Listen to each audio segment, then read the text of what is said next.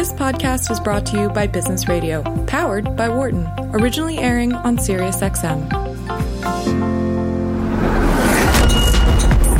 I'm a card carrying Bayesian at this point. Ben Alamar, Director of Sports Analytics at ESPN. Stood next to Big Poppy, be like, he's just one of us, man. That's kind of a big deal and shows you a lot about the randomness of sports. Rick Peterson, longtime pitching coach for the major leagues. This is Wharton Moneyball's post game podcast. This is Cade Massey, host of Wharton Moneyball, and you're listening to our podcast. We air live on Business Radio SiriusXM Channel 132 every Wednesday, 8 to 10 Eastern. Enjoy this week's show. Too much to talk about. Too much to talk about in this show. And I, guys, I've learned so much from y'all over the last five years, but one thing I know for sure is that I shouldn't stand in the way of Eric and Adi and a Hall of Fame vote. Oh, So, excellent. I, we got, we I got- think we Oh, would yeah, start with that's that. I think that's because we have two weeks until the Super Bowl. That gives us a little bit of a break. Well, the main thing is, is that after I just I, I, You don't want to I, I talk haven't about the recovered. I haven't, that rec- I haven't recovered our long Sunday. national is still going. There's so much there. I mean, I, I'm so grateful that you would bring up the the Hall of Fame. So, what was particularly exciting to to, to Eric and, and I in particular was Rivera's 100 percent vote. Well, you've speculated about it for a couple of years now. Uh, right. It's interesting. There were two people who said that they were not likely to vote for him, who did him the favor, the courtesy, if you will, of not submitting a ballot. Which is uh, which doesn't Really? count. Yeah. So if you don't submit a ballot, it's not a vote against. If you submit a blank ballot, it's a I vote didn't even against. realize that happened. Yeah. That's kind of a cheat. It kind of is, isn't it? Um, An asterisk, perhaps? an asterisk. You're not allowed to speak. You're not allowed to You're have a allowed. negative opinion Um, today. Okay, and it's all interesting right. because in some level, I mean, people people who voted against Seaver and uh, who, who were really really Seaver was I think the and Griffey. Griffin, Wh- yeah. wh- wh- wh- what's what's with this? I mean, why be obnoxious and do that? And and Because potentially because writers, they're I sports think, writers. right. Potentially something about Rivera. I mean, I read his biography. This this man was a, was as close as a, a human being can be to be a saint. I mean, this was just this Oh, man yeah. had no. I mean, it was so boring. I mean, truthfully, the biography was so dull. Honestly, I- because nothing I happened. think I think after after he closed out the ninth inning, he went home and saved a puppy from a Right, river right, right. every game. It was But great. he would go back to his home what a country. saint! Yeah, we, I, dealing with No, shade what's is interesting, spectacular. what's interesting about your uh, perception of the Hall of Fame this year is that, while obviously I was thrilled that Rivera got 100%, um, I actually didn't focus on the top end of the Hall of Fame Yeah. vote. Um, you know, there was obviously also the Veterans Committee, whatever they call it now. I actually focus on the fact that, except for Rivera, I'm okay with a couple other people, but I'm not thrilled with the Hall of Fame class. It's six people going into the Hall of Fame this year. Yep. I'm certainly not happy about Harold Baines going into the Hall of Fame. Oh, Definitely, that's- that's definitely not a ri- Hall of that's Fame player. Ridiculous. Lee Smith was the best closer in the National League for a short period of time. At best, he's a tier three Hall of Famer, but I, A low tier a low tier Yeah. three Hall of Famer. Edgar Martinez, in my view, is not a Hall of Famer. I don't think his statistics show he's a Hall of Famer. I, I don't. I, I, as a DH, that as is a, a, strike. DH. So we already have three guys, two guys in my view who are not Hall of Famers at all. Are you gonna One turn- guy who's marginal. Well, I mean, we I- can get. Sorry, go ahead. Oh, I was just going to say that I think it's worth making a distinction between the veterans sort of committee vote and the sort of regular Well, well the fans vote. sort of do, but uh, I think Um, you both get a plaque. No, no, I understand. I just the veterans committee votes I think are particularly egregious, or, or, or decisions are egregious. Well, I- like, what's- like what- I mean, I think if it was the class of four where Edgar was the weakest of the class, I'm not even sure we'd be having this discussion. You I, know, I have no problem with that. Right. Although I, I'm not a big fan of Edgar being in the Hall of Fame. I think Roy Halladay's an interesting person because he certainly had a, by definition, I think he had it all. He, he had it all. He had a long enough career, 16 years. Just long enough Just career. long enough. He had He had that sainthood thing that that Rivera sainthood. had. I don't. Is that not, you- you don't really know what's this? This Rivera. You're you're underplaying saintdom. But of course, also we should also focus though not just on the people that got in, in my view, that shouldn't have gotten in, but the people that you know. This is my theme for the day: false positive versus false negative. So now we have Clemens and Bonds.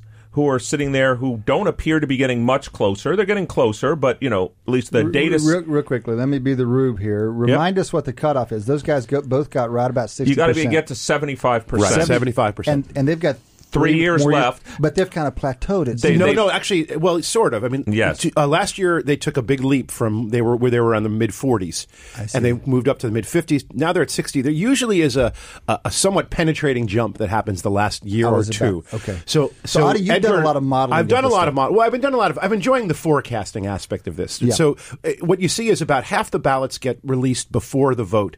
The of, about a quarter get released eventually and later after the vote, but do get released, and a quarter are kept completely private. And it's the quarter that are kept completely private that hate Bonds and Clemens. Yep. And they tend to hate closers. They tend to be sour.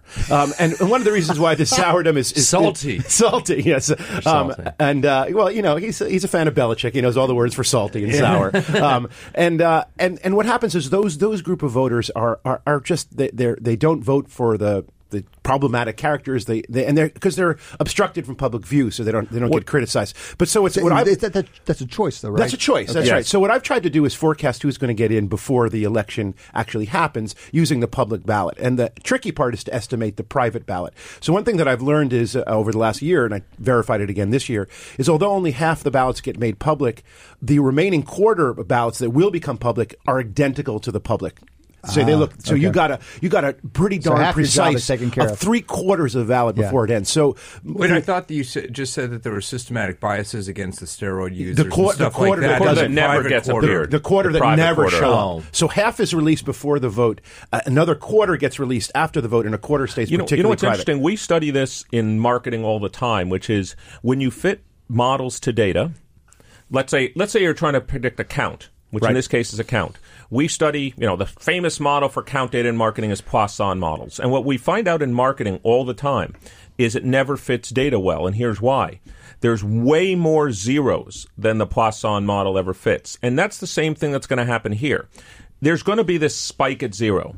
We don't know if this spike at zero is going to be at 20% or is it 30% Right. and they could never get in. In other words, it doesn't Right. matter. You can run it for 40 more years as long as these people are alive and voting. If there's a spike at zero at 30%, Bonds and Clemens are are, not getting never in. going Is to it- Is is get there there in. any We don't know what evidence- that So, is. is there any evidence in sort of say past steroid users that have gone this full ten years that? I mean, I would imagine just psychologically, maybe there are some of these salty ballot uh, uh, givers that like are going to vote for Clemens and Bonds, but only in their last year of eligibility. So I think there. I think a Is there kind of a spike there like is. that? Who's what- who's uh, who's who, can- who can we point to? I mean, Well, not I- as I good mean- as Bonds as Clemens. Well, no, coming up- nobody. That's the thing is it's it's hard because no. I mean, like somebody like McGwire was maybe questionable Right. anyway, even He's without the, the ballot, steroids. But I mean, he's an example of somebody who's gone through the entire ten year process. So you could look at whether or not Was there he a bump in McGwire at the end? I- Actually, that, that's that's a good question. I'm going to try to get the answer to that. So what I've tried to do is try to forecast the end. People are trying to to, to make forecasts for Bonds and Clemens, and I think Eric's point is is, is, is precise. You'll never do it. It's it's they're going to either make it or they're not, and we're just not going to know until the election happens. So what I tried to do with Mussina, which which you didn't mention, of course, is very I'm extraordinarily gratified at Mussina's election. But again, more. I mean, he has a, a wonderful career. He's a certainly low borderline uh, Tier three. uh, uh, tier three. Yeah. But he's an interesting character because his conventional statistics were much worse than his sabermetric statistics. So a lot Give of us an example of a couple. Okay, so On ERA. ERA is uh, is and pitchers have it better than hitters. I mean, in the sense of your conventional statistics are are more accurate. Um, but he has uh, he has he had he never had a dominant ERA season. In fact, there was a year that, that Clemens won the MVP. We went twenty and three, um, and Mussina was you know seventeen and and ten or something. And and Clemens had a much lower ERA, and and and and uh, which is how you win that many games. And Mussina had higher. But if you actually look at their underlying pitching performance off the field, take fielding out of it, Mussina outpitched Clemens. And so this is something that people are understanding now using, and it's it's much, you don't have to make the case. Everyone understands that these things are important because all the teams are doing it, and so you, so you don't have to argue vociferously yeah, and, that it and- matters. And the problem, I mean, I, I'm fine with Mussina making it in. To be honest, though, he, he definitely is one of the weaker people to make it Yes. in. Um, the problem I always had is I, I never saw him as actually the best pitcher. There No. was like, was there No. ever a season where he was the best pitcher Well, in well, even so- his league? Well, that's that was the point of the, the analogy Well, that I right. made. So- so Clemens by- was considered the best pitcher that year, but the data says that Mussina was So the best so pitcher so that year. right. So under advanced metrics, he actually was, Was the best, pitcher, in And- the AL that that's right. year. and and also Even more than Pedro. Whenever in the this uh, well, um, when so was this? This was uh, uh, no, this was late. This was 2009? 2009. So Okay. Pedro was already was already on the decline. So this so Mussina kind of recovers by sabermetrics, which is I think terrific. And um, you know, and and and and he, he it was not his last year, but I tried to forecast Mussina, which was a lot of fun because he, every year his his ballot percentage was growing, and you had to figure out the the private ballot percentage ahead of time. And I made a forecast just using a straight linear regression, and I picked him at seventy six point five percent, which is what his final value. Are you not was. a little surprised that he got in in a year where there were also a lot of other people getting in? Like this is Well- the year I would have said maybe he's not going to make it just because you because know even Baines though they get Smith? I, I don't think that was off. It's no, really, no, the, it's no, really the ballot Baines. crowding. Even four getting in is a lot. For, but it's not five. So last year I, I went against Edgar, even though the percentages said he was going to make it because his five was just too many, and he's going to get. I remember get we talked about this last year, which is it's an interesting piece of you know since we're Bayesians here, Right. you, you used a prior on the total, Yes. to influence the individual, And- in fact- which is really a, a really clever thing to So do. I, I used the same model last year for Martinez I did for as for Mussina, and they both came up with around seventy six percent, seventy. And Mussina didn't shrink downwards because it was the fourth, not the fifth. And and Edgar I the thing brought I it down. think, to Shane's point, the thing I think that will raise Clemens and Bonds in their last year Mm-hmm. is I w- I don't want to say zero percent because I saw a zero percent event last night, which I want to talk about in just a second. They will zero percent get in off the Veterans Committee, Mm. and so.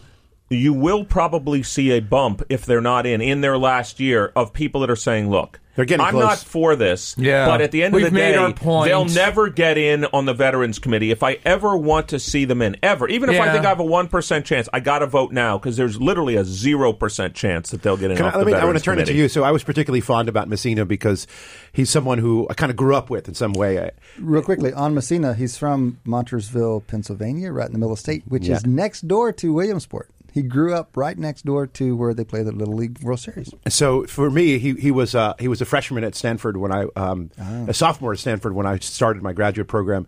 And my first couple years at Stanford, I worked extremely hard. I mean, a lot of graduate students do, and I would take a br- afternoon break whenever I could and watch Stanford play. You go out and watch and so I would college watch baseball. I would really? watch college, and it was a gorgeous place to watch. It's called the Sunken Diamond. Are there places in Palo Alto that aren't gorgeous? Uh, well, no. Um, Maybe the it's really lab, a, a, maybe the state- stats it's, lab. It's a, but it's a level of gorgeousness. Yeah, so, yeah. so I mean, this this is one of the most elegant diamonds around. Okay. Um, I would actually say Yale also has a beautiful diamond. It's it's uh, it's an old fashioned. The Yankees used to play there when they were building um, the um, the. Uh, Are there Yankee places in New Haven that aren't gorgeous though, Adi? Yeah. Which is Come actually interesting now. because New Haven is a pit, and, and this is one of the most elegant aspects of it. Um, and so, so I, you know, I was sort of with him this entire career and through his years at the Yankees. I think it's when just the question that I have is, will he go in as a Yankee or as an Oriole? The the uh, the Hall of Fame committee decides that. You don't decide Correct. don't Oh, really? personally. That's correct. He Get says he could. They asked him, and he said he couldn't decide.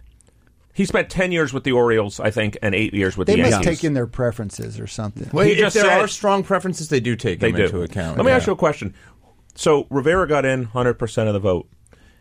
Let's now condition on position. We agree he's the greatest closer of all time. Uh, It's not close. Who provided more value No, that's another question. That's a different question. among the four? Is he the greatest player at his position of all time? Rivera? Yeah. of course. Is there a better He means closer? Babe Ruth. No, I'm he means asking a more different standard question. deviations beyond oh, Is- the oh, oh, second I see. Is he I the see. greatest No. player at his position of all time? no. No, I don't. You mean think so. relative? Relative No, no, to no, the no. other Somehow players he's in like his position? distance- No, Okay, not even close. I don't think so. You don't think even close? No, I mean Well, because first closers. operationalize the measure. That's a good question, by the way. Yeah, it is Enjoy a very interesting question. But tell me, is, is it basically you want a norm within position and Correct, look at their. Z score essentially? Yeah. Yeah. and I don't think so. I don't think so. I, I mean, Babe Ruth. Babe Ruth has something like ten seasons with fourteen WAR. Yeah, it's like But d- don't you have to give him a specific position? Are you combining Uh, right positions fielder. at that point? No, but the I mean, only- as, a- the only as a reason I- position player. Uh, the Posi- only right reason fielder, I yeah, would- outfielder. So let me just argue. I'm not going to argue against it, but let me just give a counterpoint to that. Babe Ruth was in a position where was Babe Ruth that much greater than Ted Williams? Was Babe Ruth that much? I mean, we always say, look, if He, Ted Uh, Williams, it's had, if he doesn't Wi- want. no, he doesn't want the Z score. He wants the I- distance yeah. from the second Distance. guy. I think I think so. You I think mean, Babe Ruth was that? So Well, let me just say of the stats would say. I mean, I know these are the old time stats. If Ted Williams had played the six years he missed because of you know Oh, serving yeah, our country, yeah, yeah, yeah, yeah. he would have had well over seven hundred home yeah. runs. He would have had four thousand hits. You know, and I mean his stats. but he have- didn't. And so you're absolutely right. So if you if you compare head to head, season to season, maybe not. Um, and Ted Williams Babe certainly Ruth changed the way changed the, the game. game. is played in a way that Rivera. I mean, yeah, Rivera, excellent baseball player, saint outside the diamond, but did not change the way the game is Hold on, playing. hold on, hold on. I love the conviction with which a 40 year old man in 2019 is saying Babe Ruth. I know, right? Like- So tell me. This one's for tell all me- the old timers out there. That was the, me so to you—that was the most old time know, thing I you've know, ever I said. know, I out, know. he's throwing the. I'm channeling all the salty when I old guys predicted, right When I predicted the Patriots last week at the end of our last game, Oh, I know. he's just throwing me some bones back. Oh, I know, Thank you and I very know. much. I mean, I'm, I mean, I mean, we'll, we'll, I, I think we'll probably get to that. At some So, point, uh, we, near the end of this discussion, can you tell me? So clearly, you know, you've got this inner sanctum idea, inner tier, Right. of the Hall Rivera's of Fame. in so it. Rivera's clearly in it. Yeah. And you talk about some guys being low tier three. Can can you quantify these kinds of things? Can you? Is there a model out there that says the likelihood of a guy getting in based on his performance? And then that gives you a, a Yes. spectrum, and you can say we can look Yeah. at his number. there are about three models that so, do so- that. So, we don't depend on Eric saying this is a third tier yeah, guy there's that versus a Jaffe score for Yeah, example. as a matter of fact, ta- there was ta- a, there was an article that just came out this week that Oh. takes the Jaffe score and two others and just model averages them and then comes up with a tiering of the players going into the Hall of Fame. Great. It's exactly what Great. was do done. You like, do you like the way it looks? I do. I- Jaff, we've had Jaffe on the show. We And I, have. before. I- and I We've assume it a kind of number of confirms times. that Rivera, obviously, in sort of the first. I don't know how many tiers there are, but for they have in the, the, same first, three tiers that I basically the, have. the, Rivera in the first, M- Martinez is uh, Martinez and Mussina presumably are in the lowest Yes, tier. that's correct. I would guess. and Halladay's high third tier as well. Okay, yeah, okay, high yeah. third tier. There's a debate second or No, the third thing is, tier. so I don't, I want to don't want to you know belabor this conversation, but part of the problem with these models is they're they're, they're they do that. They're built to predict if you're going to get in, and as a result, Great they're point. they're leveraged on the borders. So. Ninety nine Leveraged on the borders. Yeah. So when you build a regression model, um, and this is true for a, a machine learning algorithm, and many, a lot of the, the, the not every data point brings as much in, weight into the model, and because they're essentially averages of the y values, and the ones that are obvious on either side uh, have little weight because they don't add anything that they so that's the not already is there. best explaining what's happening at the margin. and that's what they're built for because that's where all the error is. this is my favorite. This, this is a great discussion because, again, since we're a business show too, the first ever paper I wrote in academia was when I was working at ETS, and we had to figure out pass fail. And I talked about this exact point that you need leverage right at the margin. And matter of fact, when you give people tests or you bring in extra scores or you try to get precision, it's not about the whole scale. It's right at the margin. Right at the so margin. Is- it's is a it- great. This is an absolutely so a, great so point. The way As the a wrong result- model model. here. It's the wrong model. It's the wrong model. Is that you're asking to tier the top three, the top, and you're Where- already in it, and you just have you've, your model isn't built to do that. so it doesn't it doesn't differentiate as well, so well And away so- from the margin. That's right. So I'd rather take all the people in the Hall of Fame and try to build a model for that. Um, and then and, and I don't know where are you exactly how to do your, that. I Where are you don't, going to get you your know, DV at that point? You yeah. have to have Eric telling you who's in which. Well, that's that's that's the hard. Well, part. we were Right. just talking about supervised and unsupervised Supervised learning learning. before we But got on. You, you could really- score these people on some metric, Yeah. and you you know then you'd have a gold standard if you'd like, and then you Or could try to predict an them. Clar- clarifying question, real quick. Supervised machine learning, it, it, the way you just described it, just to, let's make sure everyone understands what that is. Unsupervised is you just throw the data, throw the algorithm at the data, and let it do its thing. Well, no, no, not quite. It's uh, it- so because a lot of things just throw the algorithm, the data, even if it's supervised or unsupervised. In a supervised setting, you have labels, and you're trying to predict the labels, and your training data has labels already. So the classic example would be Well, I have in ours, zillions- tier one, tier two, Yeah, tier right. three. That's supervised. That would so you've right, got some kind of sub- subjective, subjective, expert or or, ex- input. or knowledge or, or Yeah. truth. It, does, Yes. it could be an image detection. I wanted to I want to label. I mean, the DV I could see. be kind of their how they got in, right? Yeah. Their voting, you know, the fact like first ballot. I mean, the DV, you know, the tier one could just be by definition absolutely. first ballot. okay, so supervised really is a little bit misleading. Yeah, well, it, it, yes, it's a term from computer science. We would call that, you know, in, in statistics, we just call we, we just call that classification or regression. Yeah, right. And, uh, and it comes from the unsupervised is when you don't have any labels. We used to call that clustering.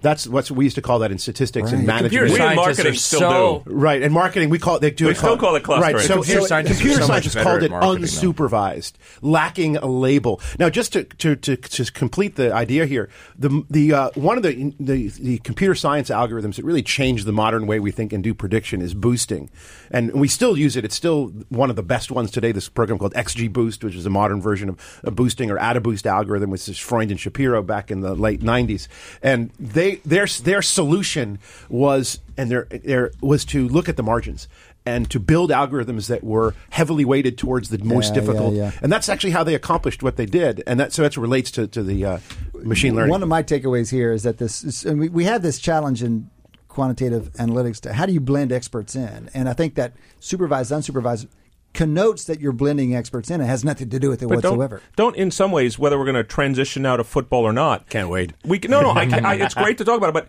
the same thing I would imagine Massey Peabody would find, which is the things that might predict, let's say your win loss record. Or the things that might predict whether you're going to make the playoffs, those variables aren't necessarily the same variables that are going to predict how well you do once you get there. And, you know, this is a known phenomenon. Like if you predict who's going to get into the University of Pennsylvania at the time of admissions, this is a known problem. There's lots of variables that help predict that. And those are, in general, many of those are uncorrelated with how well you're going to do once you're actually here. And so it's back to Adi's point, which is we can build a model to predict who's going to get in the Hall of Fame, but it's not clear that those are the same variables that are going to discriminate once you're in. And you could mm-hmm. say the same in the NFL in the Let- playoffs. Let's let's take that. Let's take that and ask the question. Then I think you'd suggest that whether it's Massey Peabody or Elo or you know FPI from ESPN, those models are built to predict performance against average teams at Mm-hmm. the average. So if we're especially interested in how teams perform in the playoffs or in the Super Bowl, you need a model of how they perform against the best teams. And you're suggesting that might be different. Might Yep. be at Yep. least. Might Except for be. the Patriots case where they beat them anyway. They have oh, basically right, the same get to do record against Let- in the let's get playoffs. there. We They have- have basically the same record in the playoffs as they do in the regular season. It's ridiculous. Well, that raises. We're going to talk about this as, at the end of the show, but the the numbers. Everybody said going. Well, yeah, the quant said going in. The NFC teams are better than the AFC teams. When we get there, there'll be a small favorite from the NFC.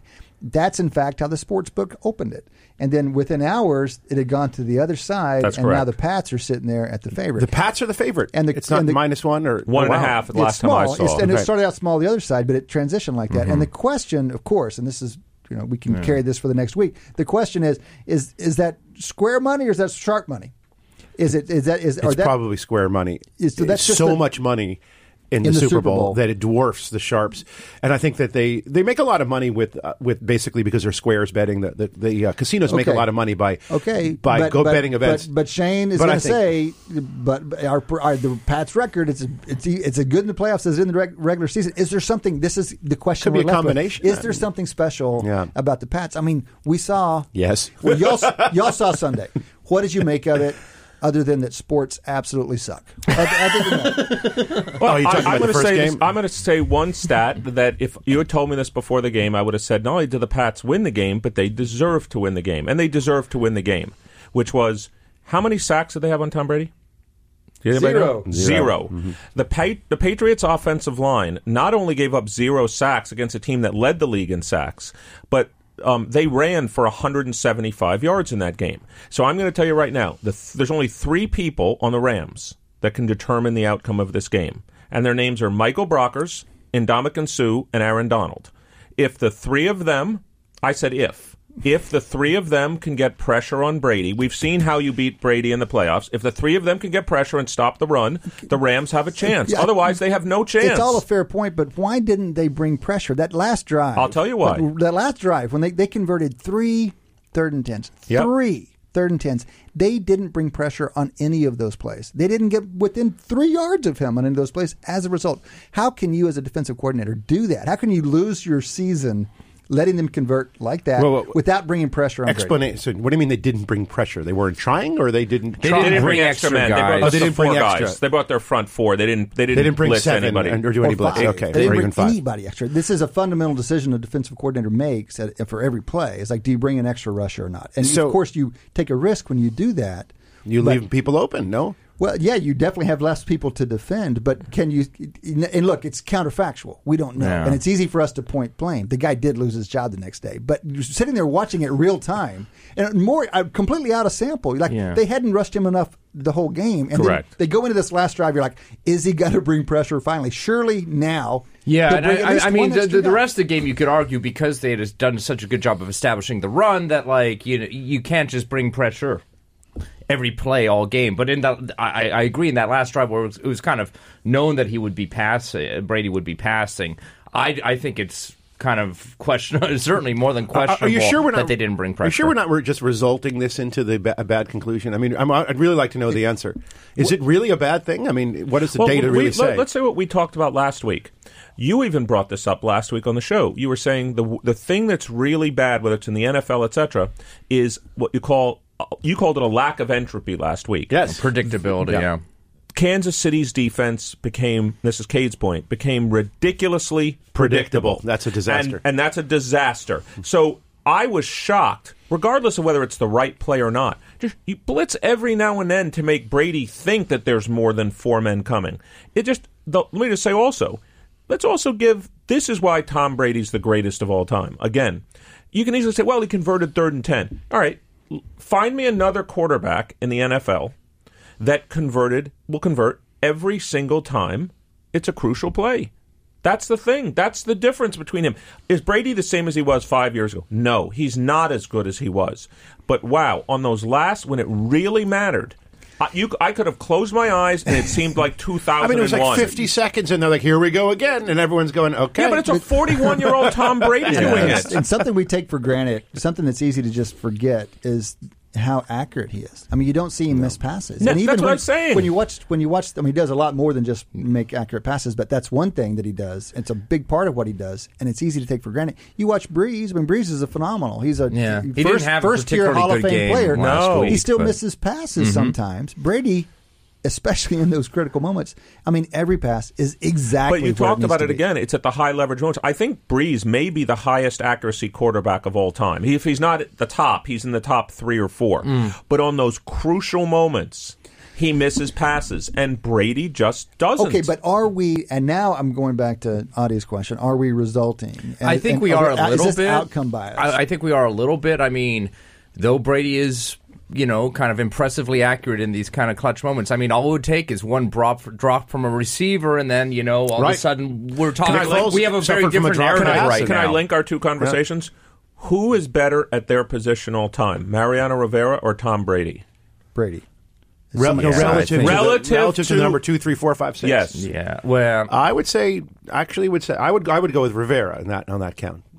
I would go Because with think of Rivera number as two. well. Who's the number two reliever? it's so how hard close is it? because Brady Brady's position involves just so much I know. more That's- that's than what- like yeah, I mean, yeah. That's Rivera. not- it's Rivera almost the just has to exact throw opposite. that cutter every time. it's exactly the opposite. I mean, that the, one pitch is better than any other pitch. But I mean, honestly, The as a- closer is is the is the. I just thought I would the try to DH link of our the- two conversations No, no, and I- find out no, I- who's I- greater at their I, position. I, I think it, it's a valid question, but my answer is Brady, just because his position is just so much more complicated. this resulting question, this outcome bias question, is important as we try to project what's going to happen in the Super Bowl. I mean, if we make Brady into a god, and if we make the Patriots into the best postseason performing team of all time, then of course you're going to take them in the Super Bowl. But if you say, look, any one of six plays, had they gone the other way, had Dee Ford not lined up in the neutral I know, zone, oh, I know over. that is if- it- cra- yeah. then they don't go, and Yeah, then we don't right. have this conversation. yeah, not no, only- I know, and I, I think we do need to protect ourselves against. Not only that, we can flip it both building. sides. But if you know um, the uh, Matt Ryan doesn't get sacked in that game, we could say Atlanta wins that Yeah. Super Bowl. If uh,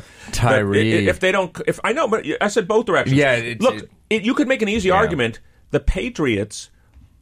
Tom Brady could be three and five in the Super Bowls, having lost his last five, if not for one play in both directions. And this is not to un- un- underestimate them or to, or to No, short no, them. I No, mean, no, no. just- so- I mean, the I'm inherent all- randomness or luck component of the game is huge, and we often. I, I think there's a psychological like So therefore, don't overreact Yeah. to what Yeah. we saw in Kansas mm-hmm. City. And I will. T- I'll tell you, every Super Bowl the Patriots have played in has always come down to the last seven. second. It's always come down to the last second, and No, it's there's up- no a ga- they've never won one way one or the other. They've walked away with never won more than six points or seven, Yeah. six or 7 mm-hmm. They've Okay, never, we- never. we- we- before That we go to the technically break, nor Atlanta lost. game's the biggest nor margin. lost. The Atlanta game in overtime was the biggest margin.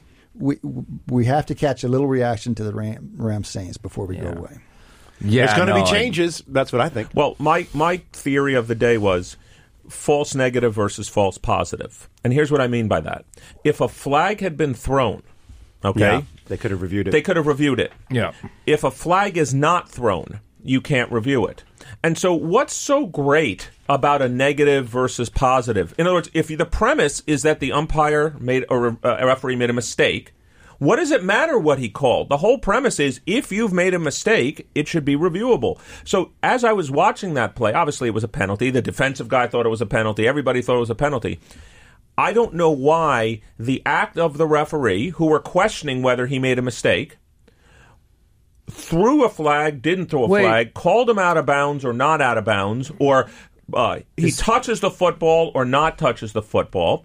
What does it matter if a mistake is made and the goal is to get it right? What does it matter whether something's called or not? That's how I thought about the I have, play. a, I have a question and a comment. First, my question: Is it actually Can I just say, reviewable? that's so much more sophisticated than the way I thought about it. All I thought about was I want to throw myself out of a window. and I Yeah, don't it want was watch football really bad. anymore. I had Yeah. nothing that sophisticated. I mean, to it was- say. it was- well, it was I mean, brutal. it- if if he'd thrown the flag, the penalty, eh, eh, uh, pass inter, you- you're saying Pass it's interference reviewable? is not reviewable. It's not reviewable It's if he'd not thrown the reviewable. flag. I mean, it would have been helmet obviously- to helmet hit is something that Okay, is let me- let me- reviewable. but guys- which that was the more egregious uh, penalty But on when, that play. When, when you were watching this game before that call, was there any part of you that thought, "Oh, I wish the referees played a bigger role here. Oh, I wish we had more reviews. No, it's oh, had-" Exactly. This was a travesty before we got to that play because Yeah, of how yeah. ridiculously involved officiating was. So I when you when you're going to complain about that, and God knows it deserves complaining about. You have to ask, do you want even more going on? Because I'm watching that game and I'm like, fucking hell, let's go watch soccer. This is ridiculous. So this is my favorite sport in the world. Now, so tell me why. I have a couple of arguments here that I want your expertise. One is is first of all the the the tackler was brilliant. He made a, almost a decision along the way. He said, "I'm going to lose this game unless I take him out." just like this Yeah. is- game's over. I'm going to commit a foul and just make a guess. And I was brilliant on his side because it's part of the game. How, but my question for your expertise is, how do the referees miss it's beyond me. I don't know. And there was more than one. And there were two calls they could have made. It is Yeah. really That's what I'm it's saying. a great Either question. penalty. Really, really hard to understand that. It's up there with the perfect game blown with the first call. I mean, it's just oh, so The bad. Galarraga one. Yeah. I know, at these moments, you know, it's extraordinary that they would make that bad a call at such a critical moment. I mean, that that call. So often we say, but for that call, something would happen. But for that call, you know, unless they miss the chip shot field goal, they, they go to the Super Bowl. All right, fellas, that's been the first quarter of Wharton Moneyball. We still have three quarters to go. Come back and join us after the break. Welcome back to Wharton Moneyball. Two hours of sports analytics live every Wednesday morning, 8 a.m. to 10 a.m. Coming to you from the Business Radio, Sirius XM Business Radio studios here in Huntsman Hall. Cade Massey hosting this morning with the whole crew. Shane Jensen, Adi Wyner, Eric Bradlow, professors here at the Wharton School, longtime collaborators on Wharton Moneyball, coming up on our five year anniversary. Just finishing up an open line segment that we could have gone on for a while. Apologies to those who tried to ring in. We were too distracted by each other. That time of year, guys, there's lots going on, and that God, there's this. The, and when games do that to you, we didn't Yeah, even get to Serena Williams. We got to talk about Serena. We'll save that for the last, the last quarter of the show. Come on. there's some things. There's some things.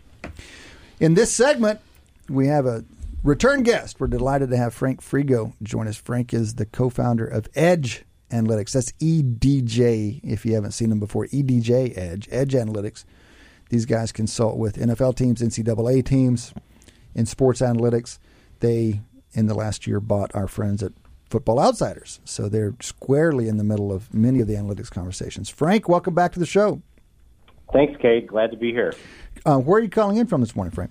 I'm in Louisville, Kentucky, which is where our uh, our uh, headquarters are. Right, right, right. Um, you know, it's so interesting that you guys, you know, so, so much happens, of course, in New York or, you know, on the West Coast. And then we've got Pro Football Focus in Cincinnati and Edj Analytics in Louisville. We've got things happening um, there in the middle of the country as well. We're glad to have you. Welcome back. Last year, you caught our attention because there was this splashy article about the Philadelphia Eagles using your services. And um, since then, you've made even splashier headlines buying our friends Football Outsiders. And I assume you've stayed involved, probably expanding your reach. Can you give us some sense of What's gone on for you guys since we talked with you last in the last 12 months? Yeah, we have been fortunate to have, with that publicity, had some additional uh, inquiries from the NFL and NCAA teams. So we've added a couple of uh, clients this year on the on the NFL side, which is great, and um, have had a lot of uh, a lot of weekly interaction. Um, we produce a lot of detailed reports on all of their decisions, help them prep for the game, and then also as other questions arise and what if scenarios and so forth, we, we consult on that. Can you give us a sense of what it is you're doing differently than other analytics organizations? My simple impression is that it's simulation based as opposed to you know something that's not quite that complicated. Is it true that the engine, kind of the core of what you're providing, is based on simulations as opposed to non simulation based analytics? That's correct. So it's all simulation based. Obviously, there's a lot of empirical data that goes into forming the way those simulations work. It's a, it's a, uh, it's an engine that's evolved over, gosh, really more than a decade. Um, I think that so the, the the simulation is a bit of a distinction where a for, we look for you know we're forward looking on on decisions, but I also think that our customization process, the way that we analyze how teams perform during the course of the season and then create power indexes that inform those simulations and get calibrated each week is is probably a bit of a of a distinction for us. So hold on, I missed that last piece. The customization you're talking about is that for the client, or are you talking about you're just tuning the model as you go through the season by better understanding each team with each additional week of data? Yeah, so with each additional week of data on how they perform pass, rush, offense, defense, we're continually adjusting um, their, their expectations. So that adjusts the distribution curves Sure. within the simulation.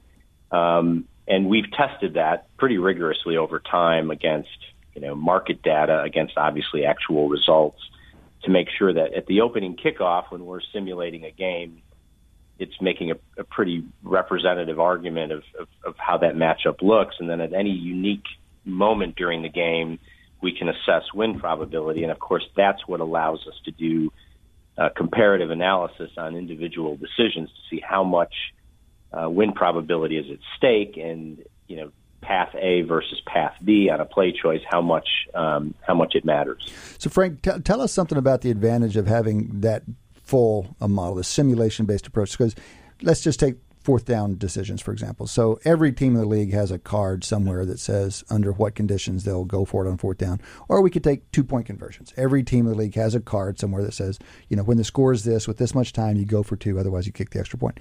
Those aren't based on, for most, for the most part, those aren't based on simulations. How is your advice going to differ because you've got this richer con, this richer basis for it?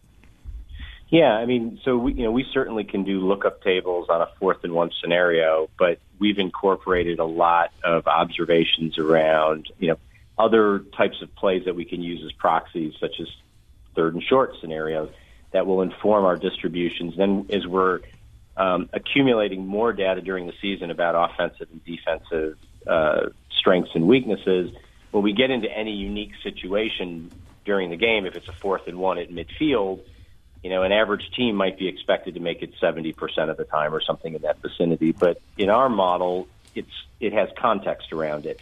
We're recognizing who is, what is this matchup? How does that, how might that differ from historical averages in terms of success rates? But more importantly, what are all of the, the resulting iterations that affect win probability? So the, by being able to play out the, the game to conclusion, when we do a run on the first play from scrimmage versus a punt or a field goal, and looking at all those resulting scenarios and then weighting them accordingly through the simulation, I think we're getting a better perspective on how it impacts win probability. Something we talked about last time is point utility, and I think that's something that often doesn't get accurately captured in other models where they're looking strictly at expected points because football is really unique in that regard as the clock decays the, the different increments of scoring, the model, the simulations are picking up on the value of those points in different Mm-hmm. types of game states. And that's, I think, a really important distinction. There are times when a field goal would be huge, and there are times when a field goal would would not, even if the expected points is the same.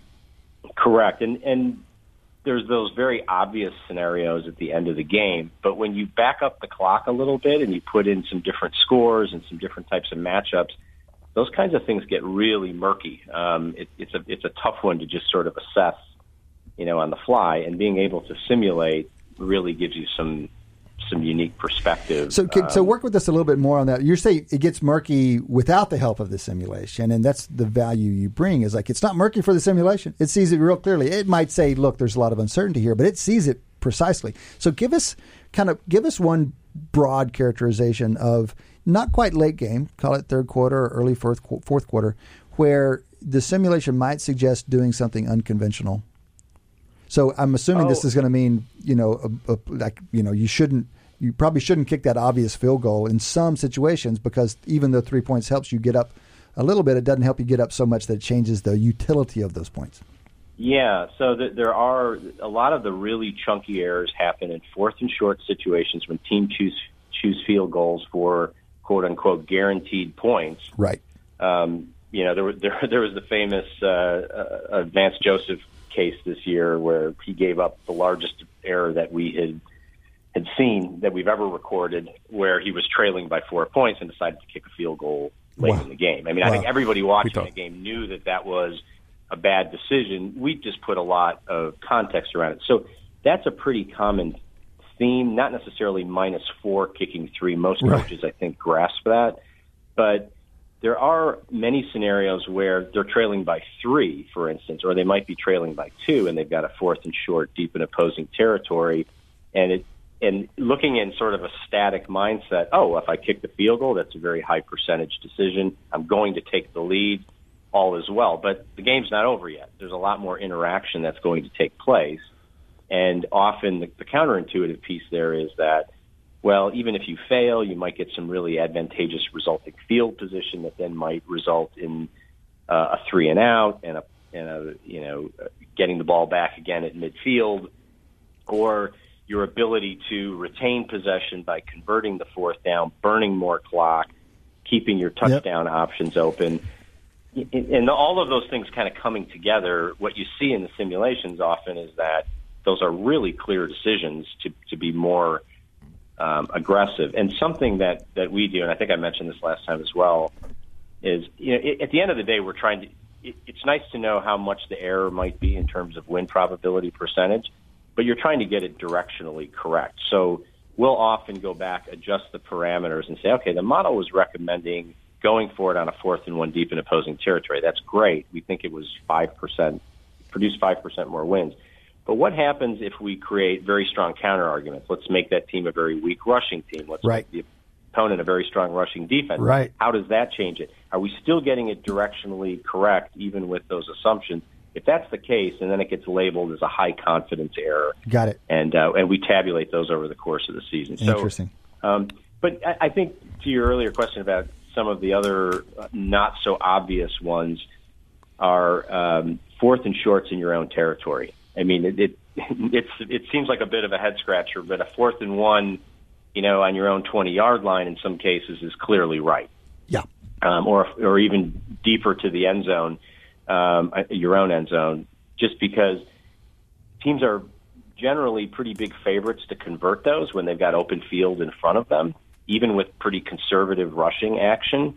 Um, but often when you punt the ball, you know you're giving them good field position anyways, and the the ability to continue that drive. Obviously, it's a very high volatility scenario, but the model doesn't really care about the volatility as much. It's just looking at what's producing more wins on average. We're talking to Frank Frigo. Frank is the co-founder of Edj Analytics. They consult into NFL and NCAA teams, especially using their simulation-based. At least the core of it initially is their simulation-based analytics. Frank, um, one play that or drive that really, I mean, we all we were all talking about it uh, today from from the Sunday games for perhaps the wrong reasons. It's, it's that drive with the egregious missed pass interference play in the New Orleans uh, Rams game.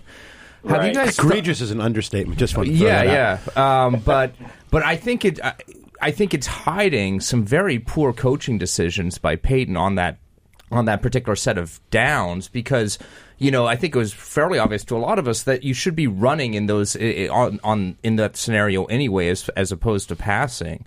Um, do you guys kind of have you kind of crunched the numbers on that particular you know drive and and and and those uh, play calls to sort of see like what what the kind of optimal you know pass versus run kind of decisions are? Yeah, so so certainly there passing on on uh, first down seemed to be a poor choice. I mean, if he does three conservative runs, I mean, even if he was to take a knee, I think he could have gotten the ball down to a high percentage field goal with about a minute left. Now, we're not necessarily recommending that as the best course of action, but certainly passing on the first down did not seem like an optimal uh, decision. So I we noticed that as well. But- but Frank- Um, Frank- Let, let- let me build on that. This is Eric Bradlow, because I want to build on this point. Does your algorithm allow for what I would call short term non optimality, but longer term benefit? Because the optimal thing to do, actually, in terms of win percentage, may be to pass on first down. So, how does your approach balance the short term myopic, greedy optimizer? The best thing to do is this versus the longer term. Yeah. Yeah, I mean that can get really challenging in the last couple minutes of a game in particular. Um, you know, we generally simulate on the best information we have on the opposing teams and the most common behaviors in those situations. I think this is where I go back to what you have to do is you then have to go back if the model feels very strongly about a particular play call decision to go back, adjust the parameters, and just see how much it gets affected, and then you can get a, a bit of an idea on how much some of these other things matter. How robust But it certain- is. But but certainly um, in a situation like that, we might it, it might be easy for us to say, you know, you should run the ball there, burn more clock.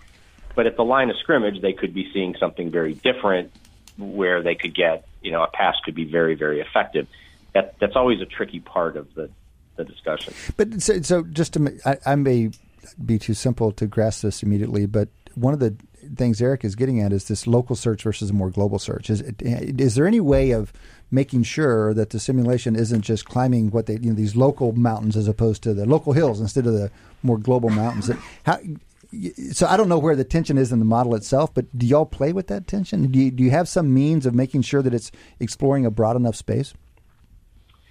Yeah, I mean, I think we do. I mean, we've certainly made a lot of improvements in our. Uh, we, we've we've uh, added a lot of updates into our last two minute and last four minute scenarios, um, looking at play calling logic. Um, it, it is challenging because we have seen in the past where um, the way that the, the model was built and the distributions and, and um, using those in late game situations doesn't always give you a fair assessment of win probability and that you have to look a bit deeper on the late game logic. So um, it, it, it is a challenge and it is something that we address and, and are continually trying to um, improve upon. Well, I think one answer might be that y- your approach is the global approach. That it's the it's the heuristic expected points. What's the best on this play thing that you know is usually what's done. I mean that passes as advanced analytics these days. And you're saying no, no, no. You can't just look at this play. That's that's the local hill. You have to look at what would happen after this play through the rest of the game. That's the global. Yeah, I was thinking, Frank, search. just to build on Cade's point, Eric Bradlow again, I was thinking that the simulation based approach might yield the global optimum because exactly what it's going to do is look at every path after the play, simulate it out, and see which one is the best. So it might turn out, I, I don't have a mathematical proof if we're sitting here, that what you're doing may be the global optimum. And that was the intent of my question. And, and building on Shane's point, it might be why they should have run on first down, even though we know generally running on first down is not the right play.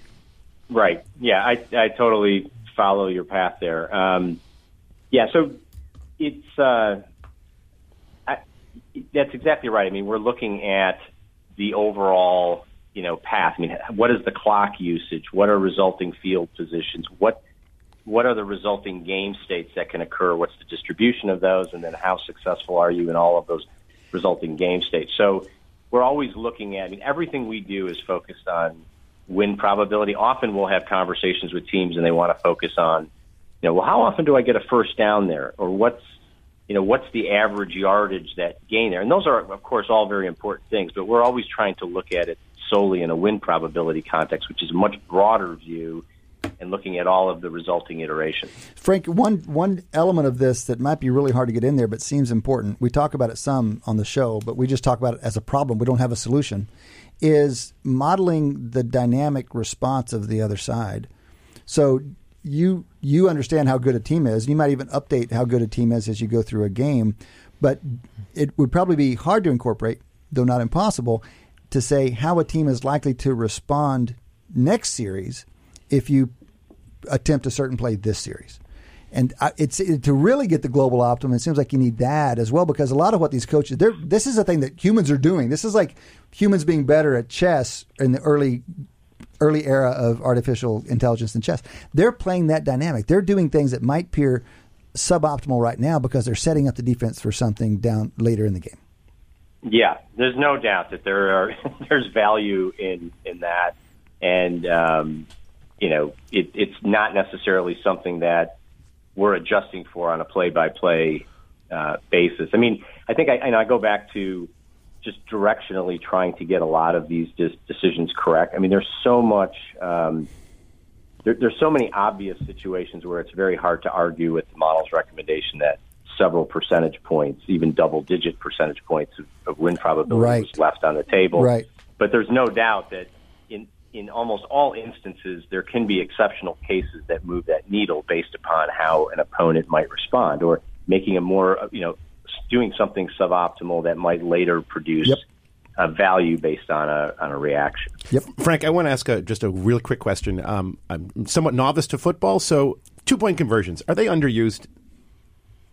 Um, I don't know. I I think um, we generally, other than the obvious cases, we generally don't see a lot of equity riding in the balance on these types of decisions. Certainly, you know there are there are situations that everybody talks about. For instance, and this has been pretty well proven. You can do it back of the envelope. You know, trailing by 14 late in the game, you score a touchdown. You're now within eight um, you should go for the two point conversion first.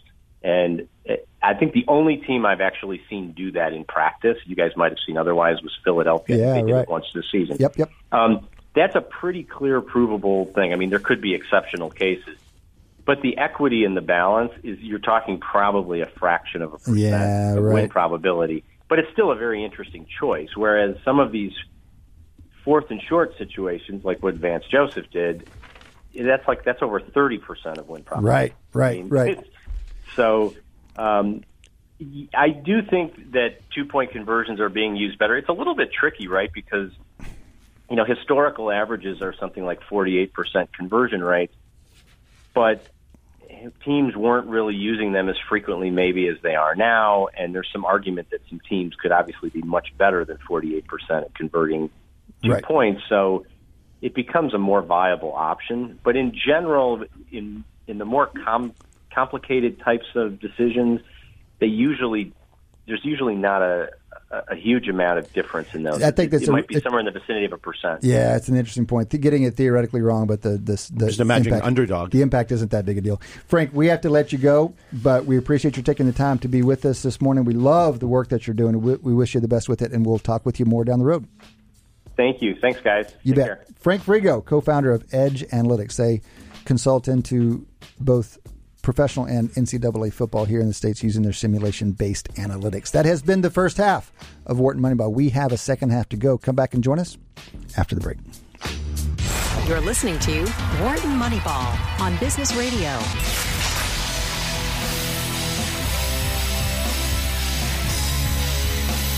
Welcome back.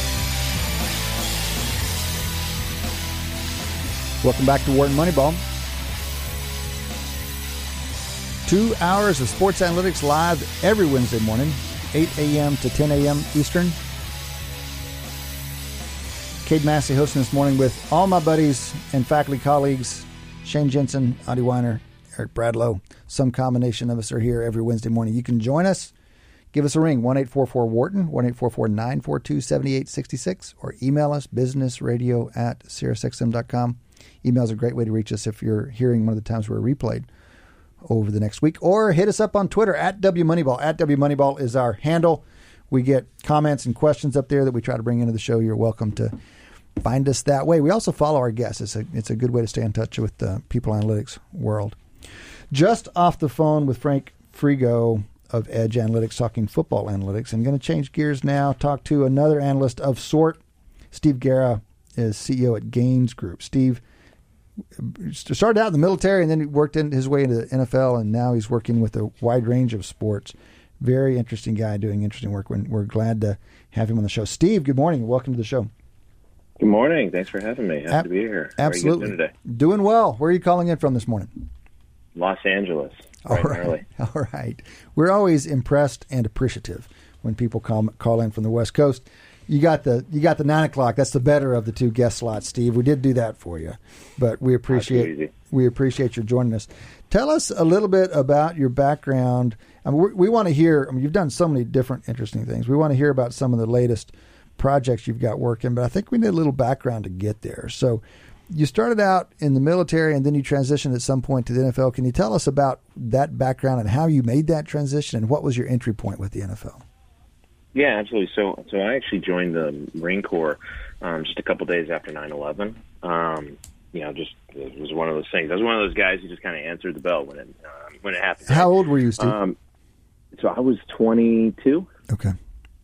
Yeah, I'm 22 years old. So just graduated University of Missouri Mm-hmm. um, with with a uh, English history degree. So really natural fit for me to eventually go into analytics. Well, you had so many other Um, job prospects, so I'm sure. exactly. Uh, don't want to eat ramen for the rest of my life. Mm-hmm. Um, but uh, but yeah, no. So I was in the Marine Corps. Um, you know, during the initial invasion, and in 2004, I went back and was in Iraq for most of 2004. Um, and that was actually like like my first kind of um, uh, exposure to how tech can en- enhance performance. Right. It was more or you know more so on the battlefield at that point. What's But an What's an the- example of tech enhancing performance that you personally experienced on the battlefield? Yeah, yeah. So I, I'm going to use. super- I'll give you a really super simple. I can give you a bunch, but um, RFID tracking, which is now used obviously ubiquitously inside of professional sports. We were doing that back in 2004 to basically track human beings on the battlefield, and then also, um, you know, logistics on the battlefield, right?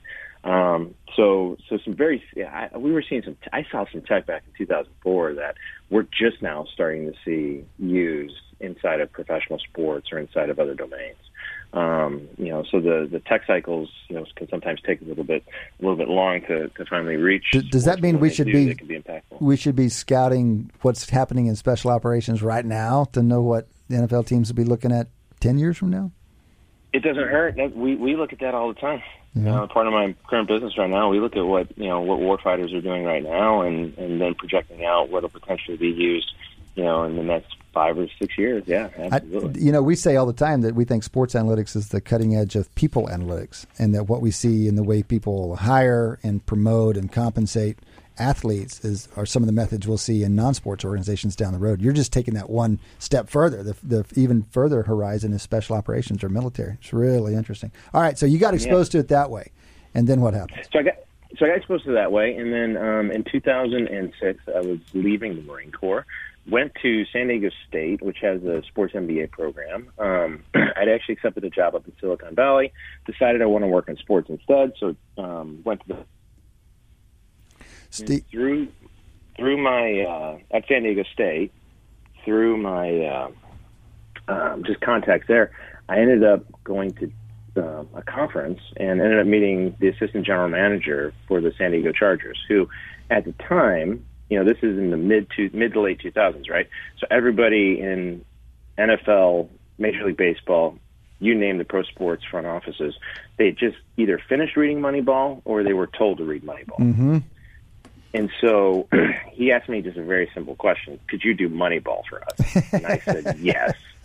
you said sure. I'll go read the book now. I said sure. I was like, yeah, let's do some Moneyball. I mean, they, you know, so they were looking for uh, they were looking for you know an intern to come in and just do some projects for them. Um, and they were looking for a graduate level or a le- or a, a, a you know someone who was getting a law degree or something like that. Um, and I think my background in the Marine Corps um, really kind of helped me kind of get the door open. Um, and my and, and then you know my my my uh, my training in in the MBA program certainly didn't didn't hurt as um, either. So yeah, so that's how I got my start. And then I went there and we started uh, a couple different. Um, you know, I I wanted to boil the ocean like a lot of people Yeah. get into you know analytics, especially young people who get into sports. They want to come in and they want to be general manager within 18 months. um, I had I, I was really fortunate that I had some really smart you know scouts and people who had been in um, been in uh, in the NFL for a long time who kind of guided me along and and they gave me you know back then like some of the projects we were working on were you know very simple things like contract length. Should we do three year deals or should we do four year deals? Yep. Because back in the mid 2000s, that was a huge deal for teams because if you had to put an RFA tender on a on a player, um, you know, and and you know, you're all of a sudden paying you know a heck of a lot more than you were. Um, you know, it could be like one and a half million dollars more than than than you would um, normally if you wanted to protect them and keep it on your roster for the fourth year. Whereas if you had done a four year contract um, at the outset, you would have paid him incrementally more on his signing bonus, but you would have saved a lot of money in the long run. Um, so, so we were doing some, we were doing, so, and for the Chargers at the time, it was really important for them to be doing um, some thinking about the way that their roster was constructed because in 2000, you know, 2006, 2007, 2008, that roster was loaded, absolutely loaded. So, so we were, so a lot of the So projects the question is like, how, do you- on- how do you? So it's an important roster management question. How do you keep? It's like the uh, uh, it's a it's the curse of too too many good things. Yeah, how, how do you decide who to hold on to, who do you let go of, who's the most vital? These are really important questions, and and most teams aren't running at least especially at the time. Still true today, probably they aren't running super sophisticated analytics to help inform those decisions. Um, you you transitioned at some point to the Browns, and so you've had, you know, inside the building experience with multiple NFL teams, but you were also pretty early in the wave, the analytics wave. What did you learn from that experience? You've gone on to do some really interesting things. I'm curious what you took away from your time with the Chargers and the Browns, kind of on the early side of of of, uh, of Moneyball. Foot for the NFL. Anyway. Yeah, yeah, yeah. So I think the very first thing that I learned was that um, relationships were more important than having the best information. Um, having best information is good, but if no one's going to listen to you, what's the point? Um, and then the other thing I would say is that um, storytelling, the way that you actually present it back, and, and and I know like this gets talked about all the time with analytics, right? But storytelling is a really critical component Yep. because that's what coaching is at the end of the day. Coaching is about communication, it's about storytelling. Coaches are getting up in front of players and they're they're you know they're, they're trying to get a player to do something technically or tactically. And a lot of times they'll actually couch that that learnings with a story, right? So if Yep. you could do that if, and that was kind of like my strong suit. My strong suit was the ability to frame things in a way to where I was kind of telling a story, and it could be, you know, it could be over the course of a season if we were trying to do something very specific, um, either with the offense or defense, um, and trying to give some advice to some of the coaches. Um, and that that was always, I think, one of the. Other. And then the the last thing I would say is you need to build a culture of data to a certain degree. So you have to make it, you know, especially for um, people who don't have the time to crunch numbers, and you know, nor do they have necessarily the background to, to you know, to necessarily handle like hard level math and and some of the different, you know, and and just like some of the more technical aspects of it. Um, if you can just build like a really basic culture of people understanding and using, and and then also meeting them where their culture's at as far as data and using statistics, even kind of goes, then you'll make a heck of a lot more progress. I want to just emphasize what you said. I love what you're saying. You're saying you didn't say a single thing about analytics. You said to be more effective as an analyst, you need to a emphasize relationships, b learn to tell stories, and c help build an organizational culture of analytics. It's the culture around it more than necessarily the models themselves. So relationship, storytelling, and culture. It's extraordinary, really, to hear that from a guy who's you know making a living as an analyst, as a consultant on this very technical stuff into organizations across sports, saying those three non-techie things are the most important bits. Yeah, so Steve, this is Eric Bradlow. I want to ask you, this is something we're dealing with at Wharton, but all over the country right now, which is, you know, if you'd like the retraining of our workforce, could you tell our listeners here on Wharton Moneyball how you said you came out with an English degree, um, then you went and got your MBA, but back 10 years ago, MBAs really weren't analytics driven. How did you just skill set yourself up to be able to even be credible in an organization where you could get an opportunity to be in analytics. And then you know today as you look back like how much do you know? Do you consider yourself a quant person who's skilled up on lots of math and statistics? Or is it more you understand enough to hire the right people? I'm just interested in your thoughts on this because many of our listeners are saying i'd love a career in analytics. I don't necessarily have the background but how do i get into it Great question. Um, so I'll answer the last question first. I am definitely not a quant person. So even inside of Gains Group, um, I let the smart human beings handle the analytics, and I handle all the innovation. Um, so, uh, so I've got we, I've got my partner, and I've got our data team on one side, um, and uh, and and I let them handle all the all the hard math and all the quant aspects of it. For, so for me, um, when I was, you know, cutting my teeth in the league, um, and making that transition. So first and foremost, like the transition from Marine Corps just to MBA was hard enough, and then MBA to um, to you know, having some very basic, I would say, statistical skills, not really analytics, and certainly not quant skills, right? And so I had to I had to go dig deep and actually go find you know, other professors at San Diego State, and I had to find other people who I could actually go learn from. And I did that over really like a six month period where I really just schooled myself up as fast as I possibly could. And this is before like Lynda and before all this online education existed, where I could have actually le- in my leisure time while I was getting my MBA had taken a couple different courses on analytics, learned a little bit of R. Like, because now if you're if you're in analytics and you don't know R, um, you can't you don't at least have some programming skills um, I mean, you're pretty much dead in the water, right? Yep. yep so, yep. so I mean, like for me, I was, I, I mean, I went and I even took like this is in the early, early days of Udacity. I took some, you know, programming classes. So I was always taking enough classes to stay just ahead of, I would say, like my bosses, right? And so I knew, I knew more than anybody else in the building. Um, but then I was constantly trying to pull in other people who could help upskill um, upskill me. So like the projects that I was doing with the Chargers, like I was taking those projects and I was like, you know, so I, w- I would work with the Chargers until like eight or nine o'clock at night, um, my very first year, and then I would go to the university and there was a professor there who would sit down with me and basically explain all the things I thought I knew and then re-explain everything I had no clue what the heck I was doing. Um, and so it was honestly just it, it was just cobbling together kind of before I I had before today where now we have all these options where you can very quickly get information, you can very quickly have people skill you up. I was literally just driving around the city doing that, mm-hmm. um, and then just trying to find as many smart people I could put in my network who could help coach me up. Mm-hmm. Mm-hmm. So again, relationships. This is this is you know initiative doing your own development, your own training, but you're also pairing it with relationships and mentoring um, very interesting. We're talking to Steve Gera. Steve um, has a long career now in analytics and innovation in sports, coming out of the military and through the NFL. He has consulted to professional cycling. He's done sports investments as a part of a venture capitalist. He's now the founder of his own consulting group, the Gains Group. You can follow Steve on Twitter at SF Gera. Gera's G E R A, by the way. So at SF G E R A. Steve, um, lots of interesting steps along the way. Let's jump to some of the highest profile stuff you're doing right now. You're working with FC Barcelona, the I don't know, arguably best soccer team in the world, certainly one of the best known soccer teams in the world.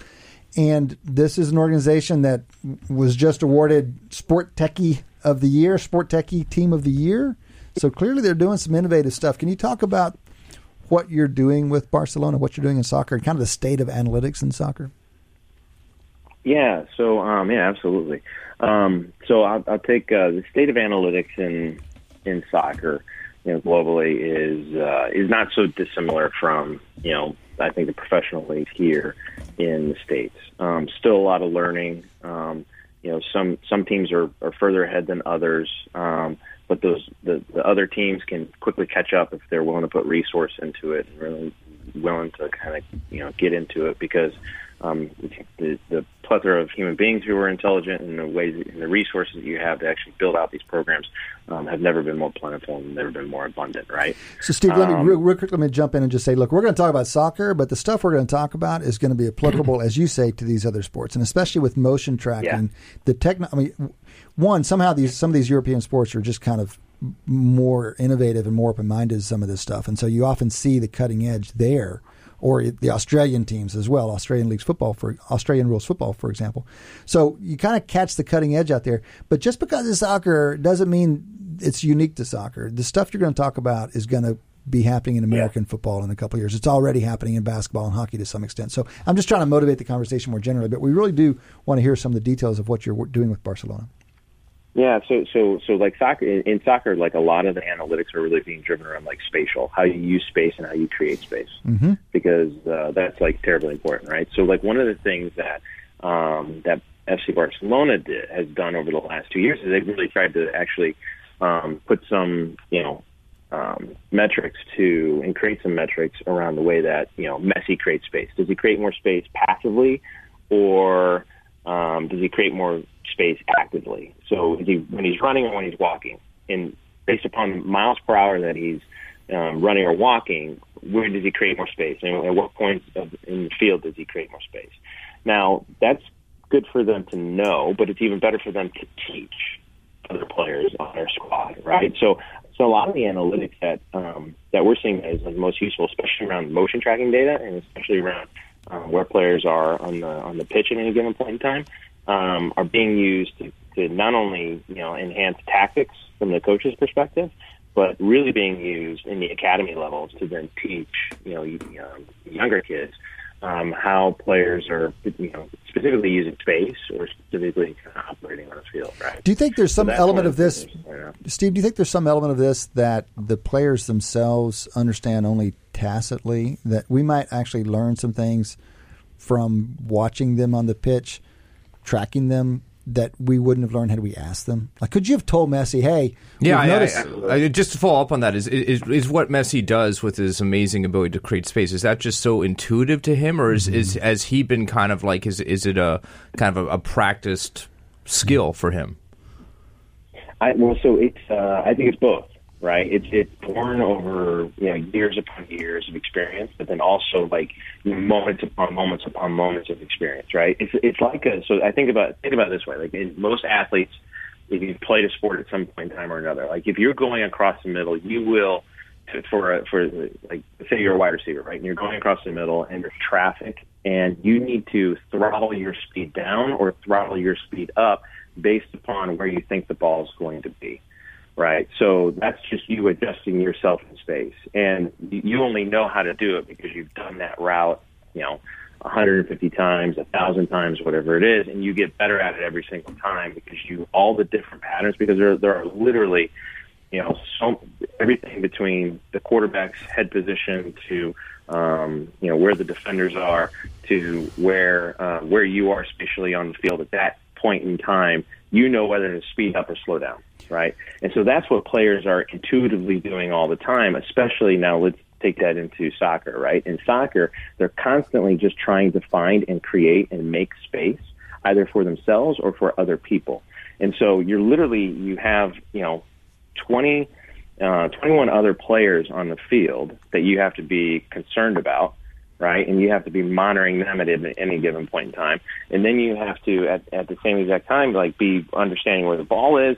And so it's very complex, right? And so for a coach to, I mean, and coaches and players over time and the kind of the, you know, they build this experience up, they they get their pattern recognition really honed in, but it's it's intuition. We would consider it intuition, right? Now, the player tracking data allows us to start putting metrics on that, and then allows us either to upgrade that intuition, that coach's intuition, or to teach it better. So, Steve, it, it strikes me though that it might be hard, as powerful as these algorithms are, it might be hard for them to understand all the different considerations. I mean, it, it's it, to what extent is this? Are you seeing this? I wanted to first say, kind of glorify this moment in machine learning, in that we might learn something about creating space on the pitch that we weren't training players on before because it wasn't quite so explicit. But then I started wondering, well, you're talking about all these other factors. Is machine learning really going to capture all that goes into a lifetime's experience based intuition for where that comes from? And it strikes me that it must be this back and forth. It must be that you need an organization that, that is willing to do the tracking and learn from the tracking, but also turn around and say we can improve the tracking if you actually talk to Messi and you talk to these experts about all the things they're considering that may not be in the model yet. Absolutely, no, absolutely, and and yes, and so yes, eventually these models will get pretty crazy because of the amount of variables that we're going to have to put in them and the amount of data that we're going to have to actually start collecting. Um, and and and by you know, and also by the way, we have to try and make that largely invisible to coaches and athletes. Otherwise, they won't necessarily just you know. Cause, I mean, how many athletes really want to strap on a boatload of sensors?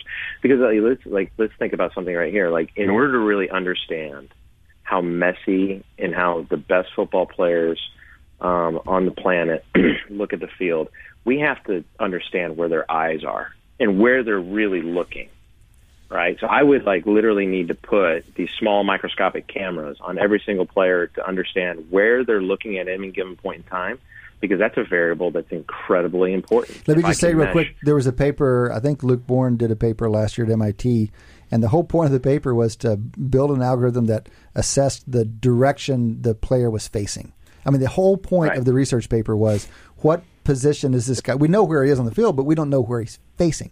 So you're saying that's so critical for understanding what they do and, wh- and what they why they're doing it and what they do that that that requires that much effort. And you're saying well, it'd be even better if we just put a camera on them, but you can't put a camera on them. So what are you guys doing to navigate that that boundary? How you can strap these guys up to maximize what we learn without inhibiting their play?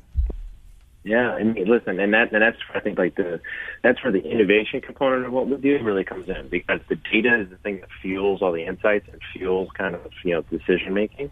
Um, but the innovation component of of what we do as as our business and what we do with like FC Barcelona is just constantly trying to churn and trying to find novel ways and novel techniques to start looking at this um, uh, and start trying trying to create more data sets. Right, so am I on the hunt for like little small microscopic cameras that I can put on athletes eventually? Heck yeah. Is that going to be a viable solution? Probably not, unless someone can figure that form factor out, right?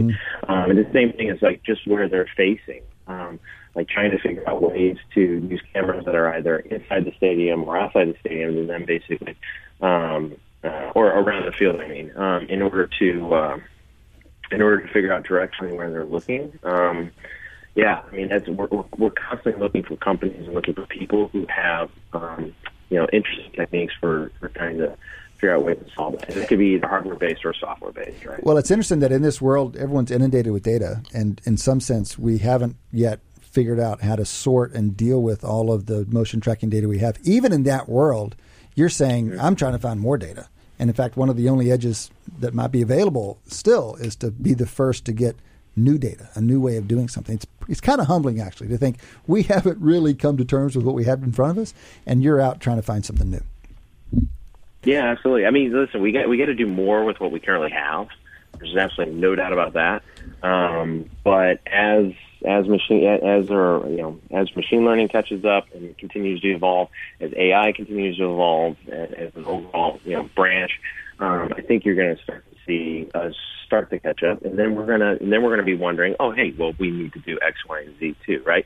It's not so different than like, go back ten years and like everybody when you looked at just it's just whether or not NFL coaches were going to go for it on fourth down, right? And there were all sorts of reasons, uh, you know, and there are all sorts of reasons why coaches would, and all sorts of reasons why coaches wouldn't, right? And now, if you watch NFL games on on Sundays, my God, it's like you know, it's like every single NFL coach is all of a sudden like a you know Moneyball convert because the amount of coaches who go for it on fourth down now.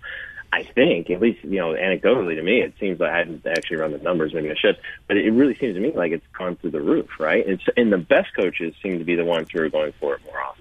Um, but this was, in that topic right there, is not so dissimilar from like motion tracking topic. It's just two totally different topics. It'll evolve as we get more information over time.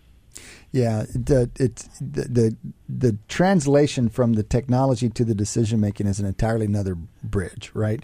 And one of the reasons we think we have seen an uptick in fourth down attempts is because Doug Pederson did a lot of it last year on his way to winning the Super Bowl. So it wasn't that the Steve it Garras, yeah. and exactly, and it worked out. Yeah. It wasn't that the Steve Geras, you know, of the world convinced these guys, and Lord knows we've been trying to convince them for 15 years.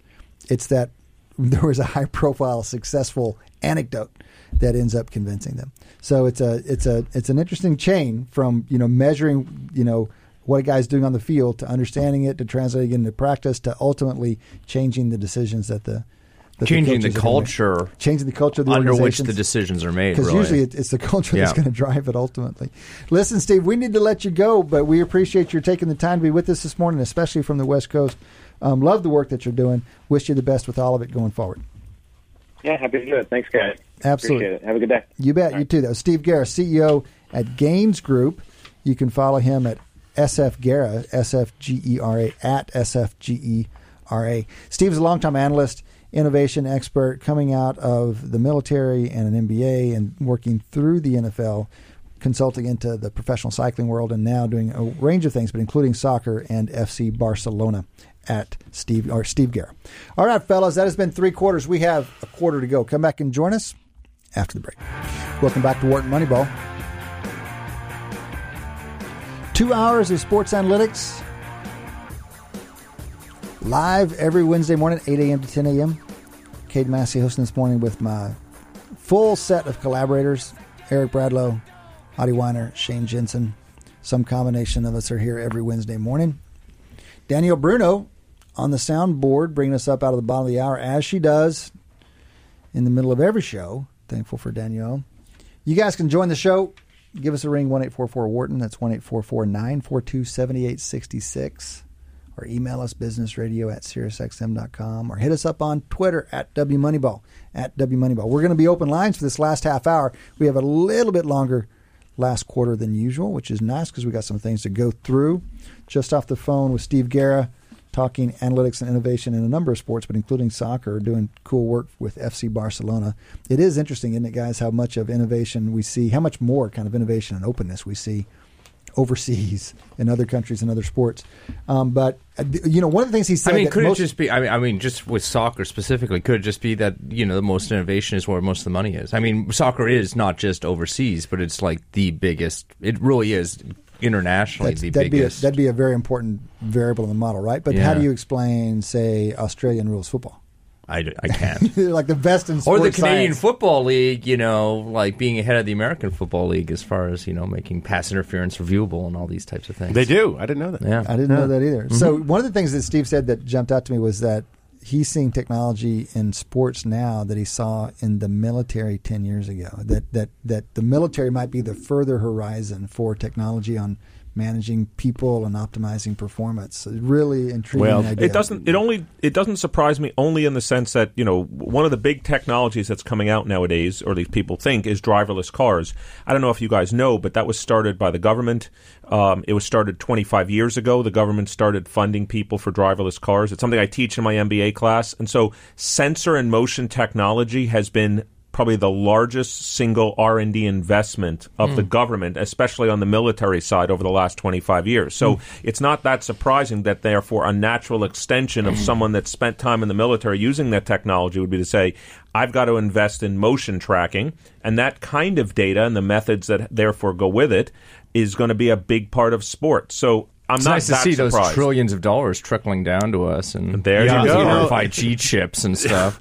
it, the military has known about technology way before the, the public knows about it. And, and I remember as a kid, there, there was a huge innovation. It's gigantic today. The public key cryptography, which is behind say every that public key cryptography, which is mm-hmm. behind almost every computer communication that we do. All the security is is public key cryptography, which allows you don't have to exchange a secret key, which was historically in, in in wartime you had to exchange the secret key in person, and it allows this to be done in public, and it is essentially provably secure. It has to do with some issues of, of computing power. Certain transfers are, are possible forward but not backwards.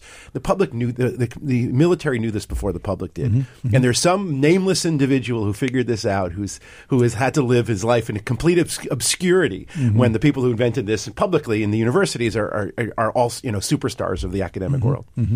Really interesting. It really calls the question: wh- what's going on right now? Like, what could we learn about better running people in non in, in, in normal organizations? There are kinds of organizations that our students go into, the kinds of organizations most people work in. What could we learn about from special operations, say, and the way they manage The other teams. thing that Steve said that caught my eye was, you know, in some sense, I, I wrote down this quote like, if you were going to build a soccer team, do you want, you know, the old rule is, I need someone that can run forever. Well, maybe he's questioning that. Like, Yeah, maybe I yeah. need somebody with high variable speed as opposed to somebody. Do I want a marathon runner or do I want a sprinter? And so that's when he started to say, How do you create space? I'm thinking maybe someone that's incredibly fit but is, you know, it's back to our entropy, has low variability in their speeds. Maybe that's not what you want on the soccer field. But I'm really interested to know at a certain point there's going to be an innovation in soccer that we can talk about, and I'm still waiting for that. I mean, if, and uh, in other words, there's lots of tracking there. They're doing all kinds of stuff there, but I'd love to have it condensed down to something. This is what they used to do, and now this is what they do, and we learn that because of analytics. I do think the space thing you raised is one of the is one of those. It's in that direction. But that's anyway. about halfway now. So what that's what do we need to do now? What, yeah, what's yeah, the- what, what do we do with that understanding? that's right, and I'm But- still waiting for it. Well, how about someday we'll find out we'll find out a metric in soccer that will be not goals scored, not attempts. It could be amount of space created. And this person creates a huge amount of Right. space. That would be a tr- you would That be would it. happy with Yep. that as an innovation. And a matter of fact, and how to predict it, and how to build it, and train it, and things well, like that. so the, yeah. fir- the first is is that something that happens, Mm-hmm. and Luke Bornn has done work. The MIT paper that he that went into the finals last year um, was exactly on that issue. So he's, he's the one, as far as I know, who first wrote down that Messi, when he's walking, isn't just taking a break. He's actually creating space when he's walking. That's how brilliant the guy is. All right, fellas. Interesting. Uh, one of the one of the you know headline grabbing sport events in the last 24 hours. And a stunning one is what happened with Serena down in the Australian Open. So I know Eric came in worked up about that. So she was up 5 1 in the third, serving for the match. She had match point up 5 1, Serena. And, and she and she not only doesn't convert that match point, she ends up losing the set. And Eric. doesn't win another game. So what was interesting about that, and there's This is the quarterfinals. correct. There are And three. then she was playing a woman who used to be number one. So this is a legitimate opponent. Pliskova. okay. Well, my understanding was just there were nine women who were capable of becoming number one if they won the tournament. and Pliskova is now one of them as well. Yep. She's one of them. What's interesting about that is um, if I had told you that Serena Williams would be up 5 1 and 40 30, by the way, and serving, and by the way, she hit an ace, and the umpire called a foot fault. I just want to also point that out. Like, in some sense, she wasn't walking towards the net like the match was over, but she hit an ace, of which a foot fall was called. And then it was. So, by the way, that's that's a little bit like just you know hypothetically intercepting a pass with one minute left ahead of the game, but then having a guy line up in the neutral zone. It's Well, really, yeah. it's really similar Yeah. to that. as the I game said, was that- over. As I texted But he Shane, actually did line up in the I neutral know, zone. as I and did texted- she she did have a foot fault? So it was Yeah. unclear. It was very, very close. And the thing is, it had not. I mean, the question is, do you call that at that point of the tournament anyway? What's interesting is she got broken. Then not only did she not win the match, she didn't hold her serve the rest, and so she lost seven five. She was up 5-1, 40-30 and lost seven five. So it made me start to realize it's what I've been saying all along. So let me give you some other stats.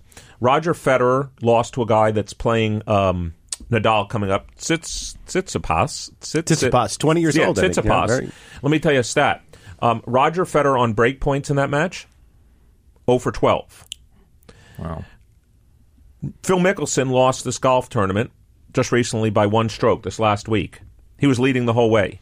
He missed eight putts within 10 feet. oh goodness! So I want to go back to the comment I've had before about the buy, and then let's contrast that with Tom Brady. So again, I want to point out that for most people, it's not that a 41 year old quarterback cannot perform well in certain times. It's just That to do it. It's the consistency. consistency. Yeah. If you Federer laments not losing the match, he laments the fact that when it mattered most, he couldn't deliver.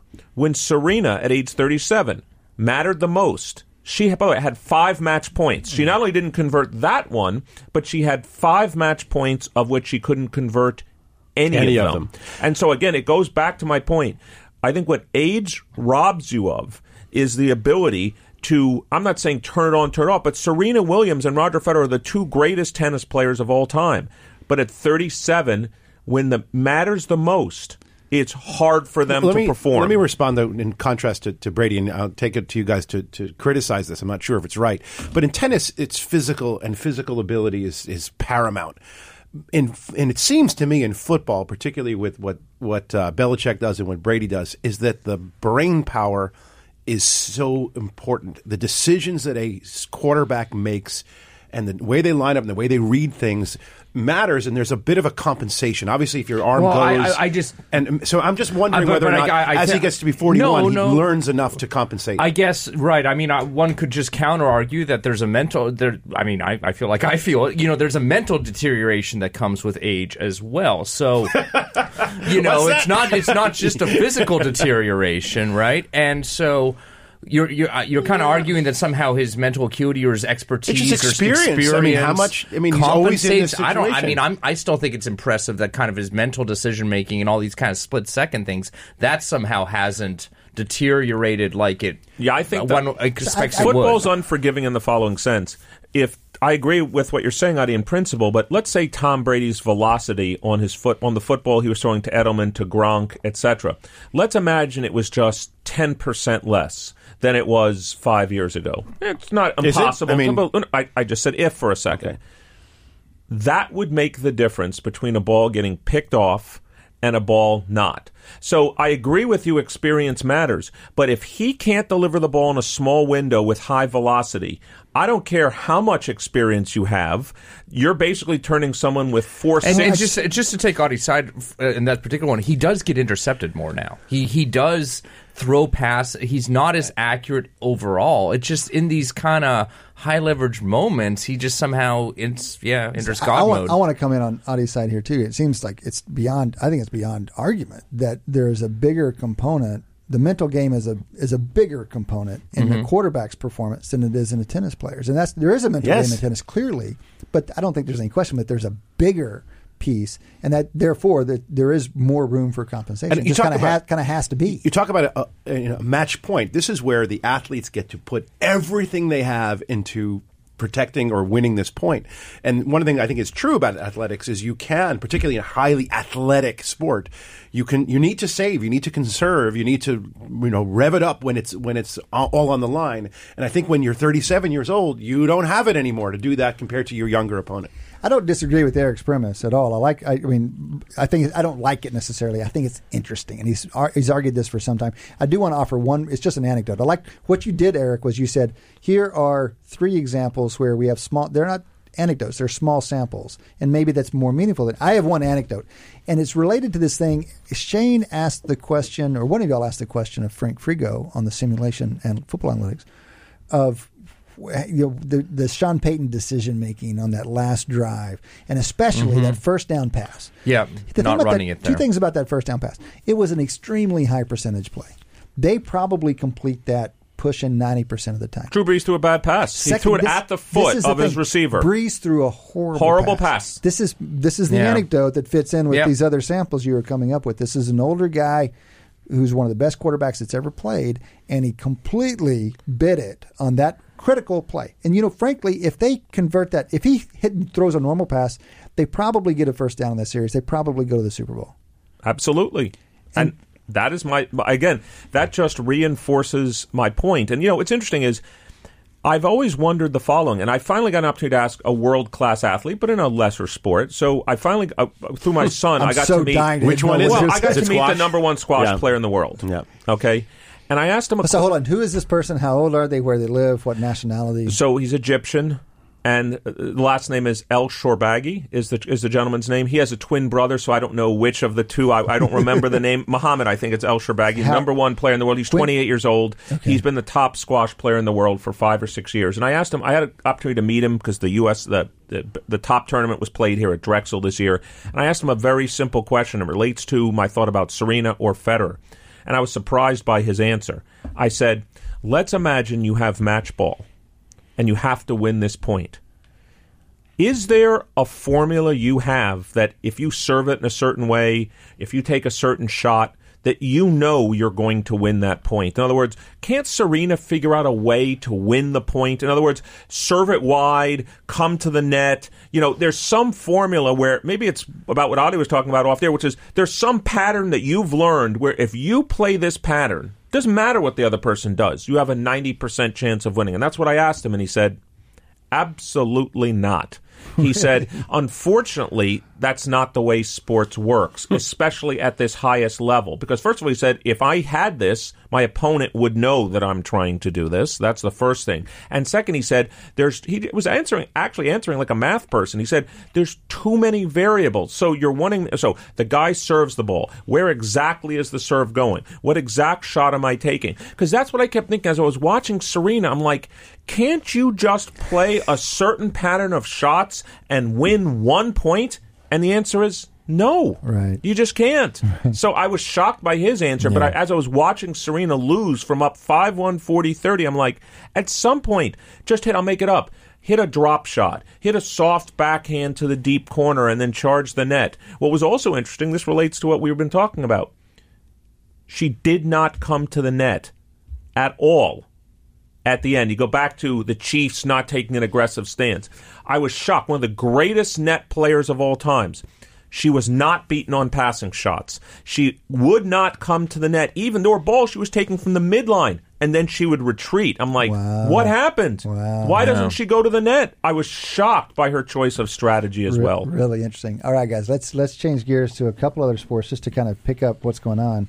We've talked baseball obviously at the top of the show because of the Hall of Fame, but one of the interesting stories in baseball right now is what's going on with free agency, or more importantly, what's not going on with free agency. What do y'all y'all pay closer attention to this than I do? What do you make of what's going on? And I mean, are these big Bryce Harper, Manny Machado, these these huge guys that the market seems to be kind of waiting on? Is something changing? Are they losing? Are they losing leverage? Or are the teams we thought going to sign them not going to sign with them? What's going on? Well, partly it's uh, both of them kind of have problems and they're mm-hmm. asking for enormous contracts. So you're asking for the moon and they have some major issues. So Machado has some personality problems and issues on the field that make him maybe a little unattractive and he wants 300 million dollars. Will he get that? Probably not. Will he end up with 200 million? Probably. So I think this is a, really a cat and mouse game. And, and and and I think you know specifically, it's not even sort of sort of the massive amount of dollars per year. It's the length of these contracts Right, that these right. uh, top free agents are seeking. What- what are- they what are are they- what are younger, they but they're seeking? looking, 10 they're years. looking Looking for for ten-year 10 years. contracts. And, and and you know Harper Machado, we kind of convince ourselves They're we'll get them right. because they're younger. But I think again, like basically, I think what's happening in baseball is. Every team is smarter now. Like every team has the analytics, has whatever the expertise to know that these ten-year contracts are not a good idea. Yeah. And How old was A Rod when he signed his 10 year contract? He couldn't have been. He, was in his 30s. No. No He's way. tenure with the Yankees or No, 13 no, year? not with the Yankees. No, with the, the original- original 10 year, original one, right, right, right. $275 million contract. yeah. He About was that de- About that age. Yeah, yeah. So, It's again. a different time. People were No, willing. uh, that's my point. Yeah. My point is, I can't imagine. It's what's interesting. There'd be a team right now that would rather pay either one of them five years and forty million a year oh yeah, than ten Immediately. years immediately. Immediately. Immediately, they Half would pay the him teams off. would do that. Half the teams because would there's pay so them. many examples of that failing. I mean, I, mean, I, mean, I remember a, an article that, that, that actually that, that that we wrote together some time ago. We were doing about home run forecasting, and we fit these age curves. And I remember one of the most compelling pieces of evidence that came out of that was a very simple statement: never sign a, a center fielder. Who's 30 years old to a long contract? Because at 31, they just fall off a table and they just get bad. And it turns out that uh, great players do not go into their mid, past their early 30s at with any value.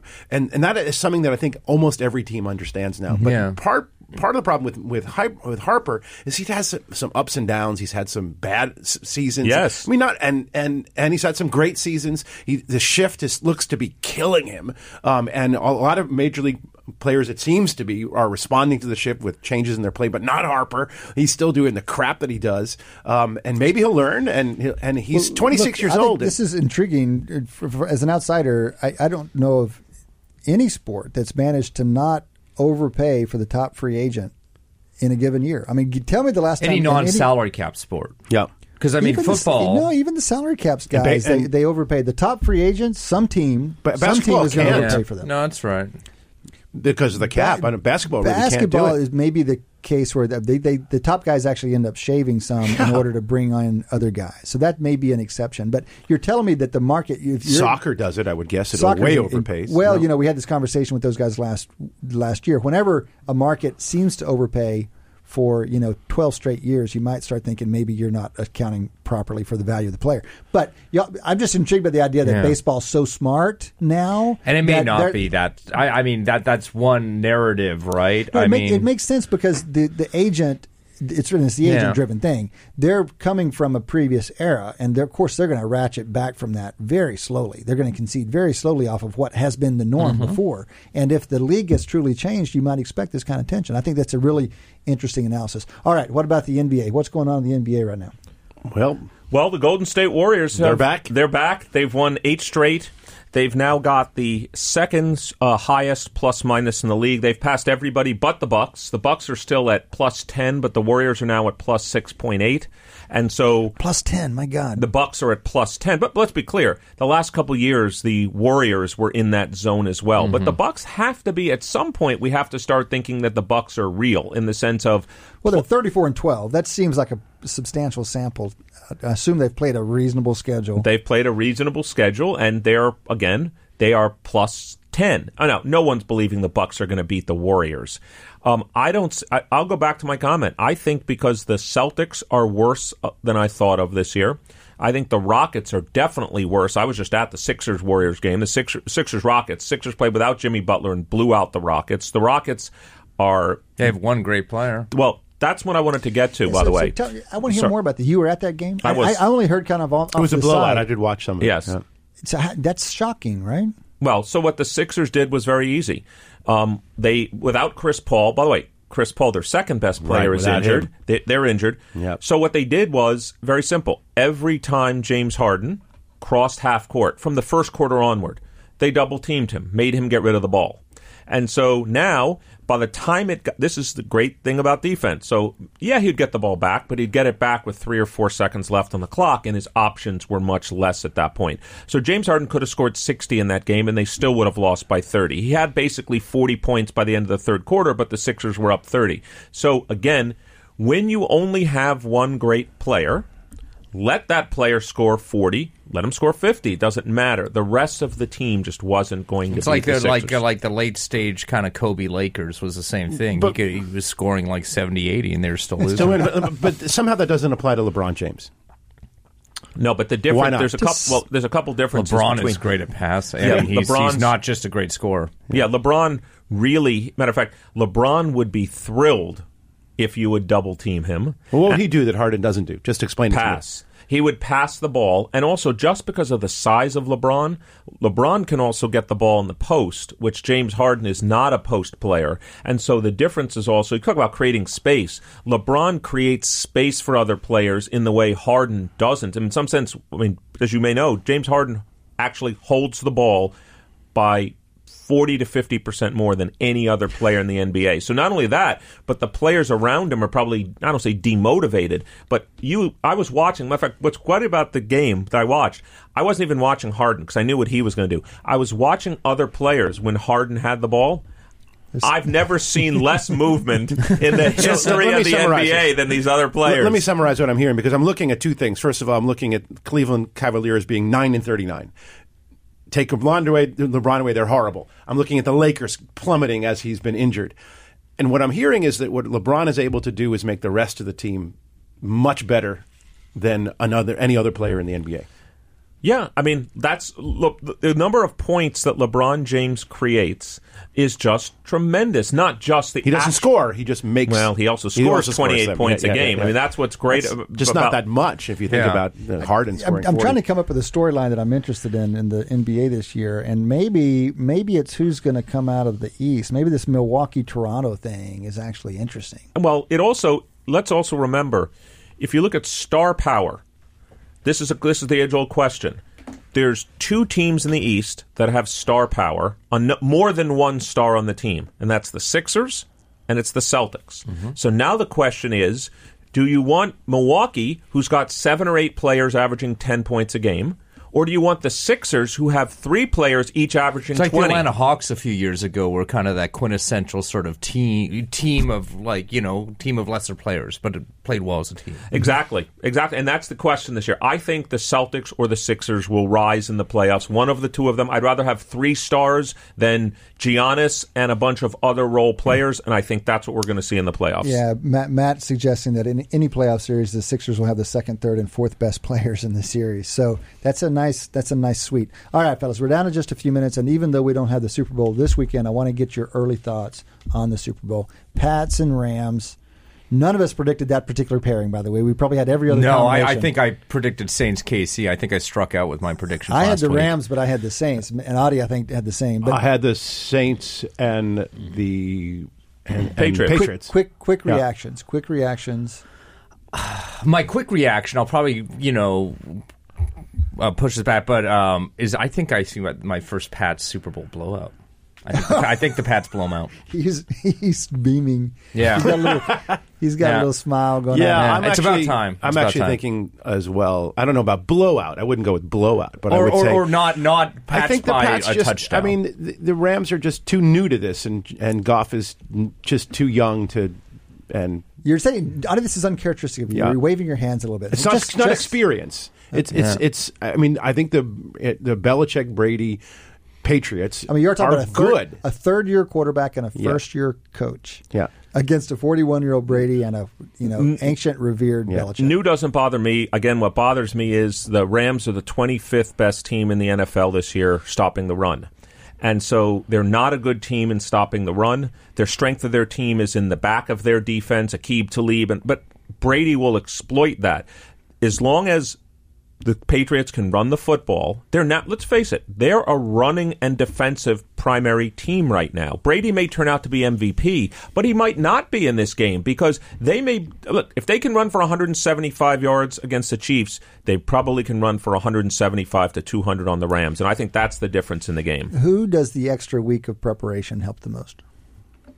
It always helps Belichick. It always helps Belichick the most. Some people argue that actually. I mean, Gurley- that- Gurley- Some, some people argue that the compressed time frame is a greater advantage to the better coach, and when you get a, give everybody more time, then they kind of catch up with the more sophisticated. I don't know. coach. So uh, Sh- uh, Sean McVay still hasn't learned. I tweeted about this at W Moneyball this week. Guy didn't go for it on fourth and one yard from the whatever the five I- yard line. The guy still hasn't learned. It's it's interesting, and Frank Frigo, our guest in the first segment, has an article up about this that that he he is so revered for his passing game and what he's done with Goff, but he actually is a very conservative, Extraordinarily conservative. caller. All right, guys, that has been another Wharton Moneyball. Appreciate you joining us.